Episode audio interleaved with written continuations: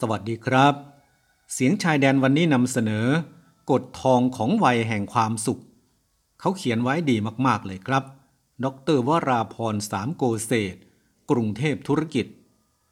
กฎทองของวัยแห่งความสุข ได้พบกฎทอง 21 ของวัยแห่งความสุข ในอินเทอร์เน็ตและชอบมากจนอดไม่ได้ที่จะนำมาสื่อสารกับผู้สูงวัยทุกท่าน 1. ถึงเวลาแล้วที่คุณจะใช้เงินที่คุณหามาได้อย่างยากลำบาก ขอให้ใช้จ่ายและมีความสุขกับเงินของคุณ อย่าคิดแต่จะเก็บไว้ให้คนที่บางที ไม่เคยรู้เลยว่า คุณต้องลำบากเพียงใดกว่าจะหาเงินมาได้ ขอให้จำไว้ว่า ไม่มีอะไรอันตรายไปกว่า ลูกหลานหรือเขยสะพ้ย ที่มีไอเดียบันเจิดในการเอาเงินเก็บของคุณไปลงทุน วัยนี้ไม่เหมาะกับการลงทุนอย่างยิ่ง ไม่ว่าคุณจะดูวิเศษขนาดไหน เพราะมีแต่จะทำให้คุณอยู่กับปัญหาและความกังวล เวลานี้คุณควรมีชีวิตที่สุขและสงบได้แล้ว 2. เลิกกังวลกับเรื่องเงินเงินทองทองของลูกหลาน ไม่ต้องรู้สึกผิดที่คุณใช้จ่ายเงินเพื่อตัวเอง คุณเลี้ยงเขามานาน สอนเขาทุกอย่างเท่าที่จะทำได้ ทั้งให้การศึกษา อาหารที่อยู่ ดูแลเอาใจใส่ ตอนนี้เป็นหน้าที่ของเขาจะดูแลรับผิดชอบตัวเองแล้ว 3. เอาใจใส่สุขภาพ แต่อย่าหักโหม ออกกำลังกายปานกลาง เช่นเดินทุกวัน กินดีอยู่ดี นอนให้เพียงพอ เพราะวัยนี้ป่วยง่าย ยิ่งวัยนี้รักษาสุขภาพได้ยากขึ้น สนใจเรื่องการแพทย์และยาบ้าง ไปหาหมอสม่ำเสมอ ตรวจร่างกาย แม้ในยามที่คุณไม่ได้เจ็บป่วย หาความรู้ทางการแพทย์ไว้ด้วย 4. ซื้อของที่ดีที่สุด สวยที่สุดให้กับคู่ของคุณ ข้อสำคัญคือ จงใช้เงินอย่างมีความสุขกับคู่ชีวิตของคุณ เพราะวันหนึ่งจะต้องมีใครคนหนึ่ง ที่ยังอยู่และคิดถึงอีกคน ถึงเวลานั้นเงินทองก็ไม่อาจให้ความอบอุ่นได้ ฉะนั้นจงมีความสุขร่วมกันเสียแต่วันนี้ 5. อย่ากังวลกับเรื่องเล็กๆ น้อยๆ คุณผ่านเรื่องใหญ่ ๆ ในชีวิตมามากแล้ว คุณมีทั้งความทรงจำที่ดีและไม่ดี แต่สิ่งสำคัญคือปัจจุบัน อย่าให้อดีตมาทำให้คุณหดหู อย่าให้อนาคตมาทำให้คุณกังวล มีความสุขอยู่กับปัจจุบัน ไม่นานก็จะลืมกังวลกับเรื่องเล็กๆ น้อยๆ เหล่านั้น 6. ไม่ว่าคุณจะอายุเท่าไหร่ จะหล่อเลี้ยงความรักไว้เสมอ รักคู่ของคุณ รักชีวิต รักครอบครัว รักเพื่อนบ้าน ขอให้จำไว้ว่า คนเราไม่มีวันแก่ ตราบใดที่ยังมีสมองและมีความรัก 7. ขอให้อยู่อย่างภาคภูมิ ทั้งภายในและภายนอก อย่าเลิกไปร้านทำผมทำเล็บ หาแพทย์ดูแลผิวและฟัน หาครีมและน้ำหอมดีๆ ไว้ใช้ เพราะเมื่อคุณดูแลร่างกายภายนอกอย่างดี ความรู้สึกดีๆ จะซึมซาบเข้าไปภายในทำให้คุณรู้สึกภาคภูมิใจและเข้มแข็ง 8. อย่าทิ้งแฟชั่นเหมาะสมกับวัย แต่ขณะเดียวกันให้คงสไตล์ที่เป็นตัวคุณไว้ ไม่มีอะไรน่าเกลียดไปกว่า คนสูงวัยพยายามเรียนแบบแฟชั่นปัจจุบันของวัยรุ่น ในช่วงชีวิตที่ผ่านมา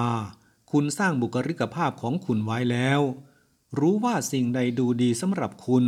ขอให้ทำตามนั้น และจงภูมิใจว่า นี่คือส่วนหนึ่งที่เป็นตัวตนของคุณ 9. ติดตามดูข่าวสารบ้านเมืองเสมอ อ่านหนังสือพิมพ์ ดูข่าว เข้าออนไลน์ และฟังสิ่งที่เขาพูดกัน ใช้อีเมลและโซเชียลเน็ตเวิร์กต่างๆ บ่อยๆ การรับรู้ความเคลื่อนไหว และเสวนากับเพื่อนฝูง เป็นสิ่งสำคัญสำหรับคนทุกวัย 10. ให้ความสำคัญกับคนรุ่นหลัง รับฟังความคิดเห็นของเขา ซึ่งอาจไม่เหมือนของคุณ แต่คนรุ่นหลังก็คืออนาคต และจะนำโลกไปในทิศทางของเขา ให้แนะนำไม่ใช่คำตำหนิพยายามให้เขาตระหนักถึงภูมิปัญญาดั้งเดิม ที่ยังนำมาใช้ได้ในปัจจุบัน 11. อย่าใช้คำว่าในสมัยของฉันเป็นเด็ดขาด สมัยของคุณคือปัจจุบัน ตราบใดที่คุณยังมีชีวิตอยู่ สมัยนี้คือสมัยของคุณ สมัยก่อนคุณอายุน้อยกว่านี้ก็จริง แต่ปัจจุบันคุณก็ยังเป็นคุณ ฉะนั้นจงสนุกกับชีวิตให้มาก 12. บางคนยอมรับความสูงวัยอย่างมีความสุข แต่บางคนกลับหดหูหงุดหงิด ชีวิตเราสั้นเกินกว่าจะไปเสียเวลาอยู่กับคนกลุ่มหลัง ใช้เวลาของคุณกับคนที่มีทัศนคติบวก รื่นเริงแจ่มใส คุณจะสดชื่นไปด้วย ใช้เวลากับคนกลุ่มหลัง คุณก็จะแก่มากขึ้น และกลายเป็นคนน่ารำคาญไปด้วย 13. อย่าพ่ายแพ้กับความเย้ายวนที่จะไปอยู่กับลูกหลาน ถ้าคุณมีทางเลือกคือมีเงินเก็บอยู่ แน่นอนว่าการมีลูกหลานแวดล้อมฟังแล้วดูดีมาก แต่เราทุกคนต้องการความเป็นส่วนตัว ทั้งคุณทั้งเขา หากคุณสูญเสียคู่ชีวิตไปแล้ว หาคนมาอยู่เป็นเพื่อนคอยช่วยเหลือ แต่จงทำเมื่อคุณจำเป็นต้องมีคนช่วย หรือไม่อยากอยู่คนเดียวแล้วเท่านั้น 14. อย่าทิ้งงานอดิเรก ถ้ายังไม่มีก็จงมองหา จะเป็นการเดินทางท่องเที่ยวทำอาหาร เต้นรำหรืองานอาสาสมัคร ข้อสำคัญหาสิ่งที่ชอบ และใช้เวลาสนุกกับมันอย่างจริงจัง 15. ตอบรับคำเชิญบ้าง แม้ไม่ชอบก็ต้องไป ไม่ว่าจะเป็นงานวันเกิด งานรับปริญญา งานแต่งงาน ออกจากบ้านได้ไปพบปะผู้คน หาประสบการณ์ใหม่ๆ พบปะคนที่ไม่ได้พบกันมานานแล้ว ข้อสำคัญคือได้ออกจากบ้าน ได้ไปพิพิธภัณฑ์ ได้ไปเดินเล่น 16. เป็นคู่สนทนาที่ดี พูดน้อย ฟังมาก บางคนพร่ำแต่เรื่องในอดีต ไม่สนใจว่าใครจะฟังหรือไม่ฟัง เป็นวิธีที่ยอดเยี่ยมที่สุด เป็นวิธีที่ยอดเยี่ยม ที่จะให้คนหลีกลี้หนีหน้าคุณ ฟังเสียก่อน ตอบคำถามเท่าที่จำเป็น อย่าเล่ายืดยาว ยกเว้นมีคนขอร้อง พูดด้วยน้ำเสียงที่สุภาพ ไม่พยายามบ่นหรือตำหนิ ยกเว้นจำเป็นจริง ๆ พยายามยอมรับสภาพที่เกิดขึ้น เพราะถึงทุกคนก็ตกอยู่ในสภาพเดียวกัน แต่ก็ไม่มีใครอยากจะฟังคำบน่นพยายามหาจุดดีมาพูดจะดีกว่า 17. ความเจ็บป่วยไม่สบายเนื้อสบายตัว เป็นเรื่องปกติธรรมดาของคนสูงวัย อย่ากังวลกับมันมาก ยอมรับว่าเป็นวงจรชีวิตที่เราต้องเผชิญ พยายามใส่ใจให้มันน้อยๆ คิดว่าเป็นเรื่องเล็กๆ ที่เพิ่มเติมเข้ามาในชีวิต เพราะถ้าคุณมุ่งใส่ใจกับมันมากๆ คุณจะสูญเสียการมองโลกอย่างที่คุณเคยมี 18. ถ้าใครมาทำให้คุณหงุดหงิด อภัยให้เขา ถ้าคุณทำให้ใครหงุดหงิด ขอโทษเขาเสีย อย่าเอาความขุ่นข้องหมองใจติดตัวไป มันรังแต่จะทำให้คุณเศร้าหมอง ครั้งหนึ่งมีคนพูดว่า คุณพกความโกรธไว้เหมือนคุณกินยาพิษ แต่หวังจะให้อีกคนหนึ่งตาย ฉะนั้นอย่ากินยาพิษ อภัยให้กัน ลืมซะ แล้วเดินหน้าต่อไป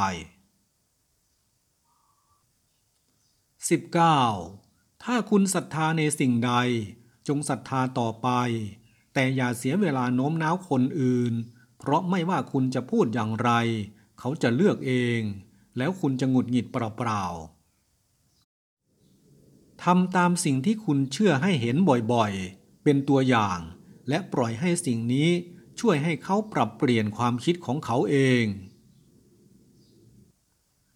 20. หัวเราะให้มากๆ คิดว่าคุณคือหนึ่งผู้โชคดี ที่คุณสามารถมีชีวิตมาถึงวันนี้ได้ หลายๆ คนมาไม่ถึง ไม่มีโอกาสใช้ชีวิตเต็มที่เหมือนคุณ แล้วมีอะไรที่เราไม่ควรหัวเราะกันเล่า หาแง่ขำๆในชีวิตกันดีกว่า 21. อย่าสนใจขี้ปากชาวบ้าน ยิ่งเรื่องที่เขาคิดยิ่งไม่ต้องสนใจ ยังไงคุณก็ห้ามเขาไม่ได้ คุณต้องมีความภาคภูมิใจในตัวเอง และให้ความสำเร็จของคุณ ปล่อยให้เขาพูดไปและไม่ต้องกังวล พวกนี้ไม่เคยรู้ภูมิหลังของคุณมาก่อน ยังมีสิ่งที่ต้องทำอีกมากมาย ขอให้มุ่งมั่นทำไป ไม่ต้องสนใจว่าใครคิดอย่างไร ขณะนี้ ขอให้เป็นชีวิตที่สุขสงบให้มากที่สุด เท่าที่คุณจะทำได้ หากไม่ทำสิ่งที่ฟังมาก็ไร้ประโยชน์ เพจเสียงชายแดนขอให้ทุกท่านทุกคน จงมีความสุข สุขภาพร่างกายแข็งแรง โชคดีมีความสุข สวัสดีครับ